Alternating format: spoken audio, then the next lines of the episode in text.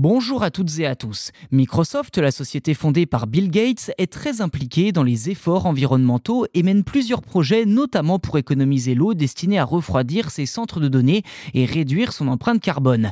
Dans cette optique, elle vient d'acquérir Carbon Capture, une entreprise américaine qui développe une technologie de capture du CO2. Concrètement, la technologie de carbon capture repose sur des modules rectangulaires empilables qui capturent environ 75% du CO2 rejeté dans l'air, puis le stockent sous terre à 3600 mètres de profondeur dans des réservoirs contenant d'importantes quantités de sel.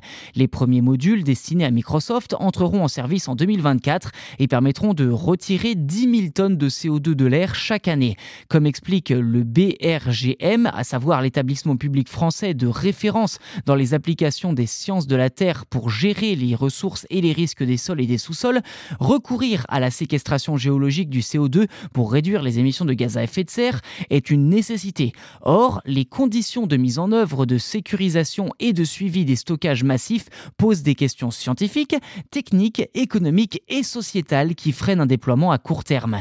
La mise en place de stockages de petite taille près des sources d'émissions constitue donc une solution complémentaire, sinon alternative. Concernant la transition écologique de Microsoft, les objectifs de l'entreprise sont assez ambitieux, comme atteindre une empreinte carbone négative d'ici 2030. Sur ce point précis, le GAFAM veut retirer plus de CO2 de l'environnement qu'il n'en émet. D'ici 2050, la société veut même retirer de l'atmosphère tout le CO2 qu'elle y a émis depuis sa fondation. Pour cela, Carbon Capture jouera donc un rôle primordial. En effet, la start-up souhaite être en mesure de capturer 5 millions de tonnes de CO2 chaque année dans les 7 années.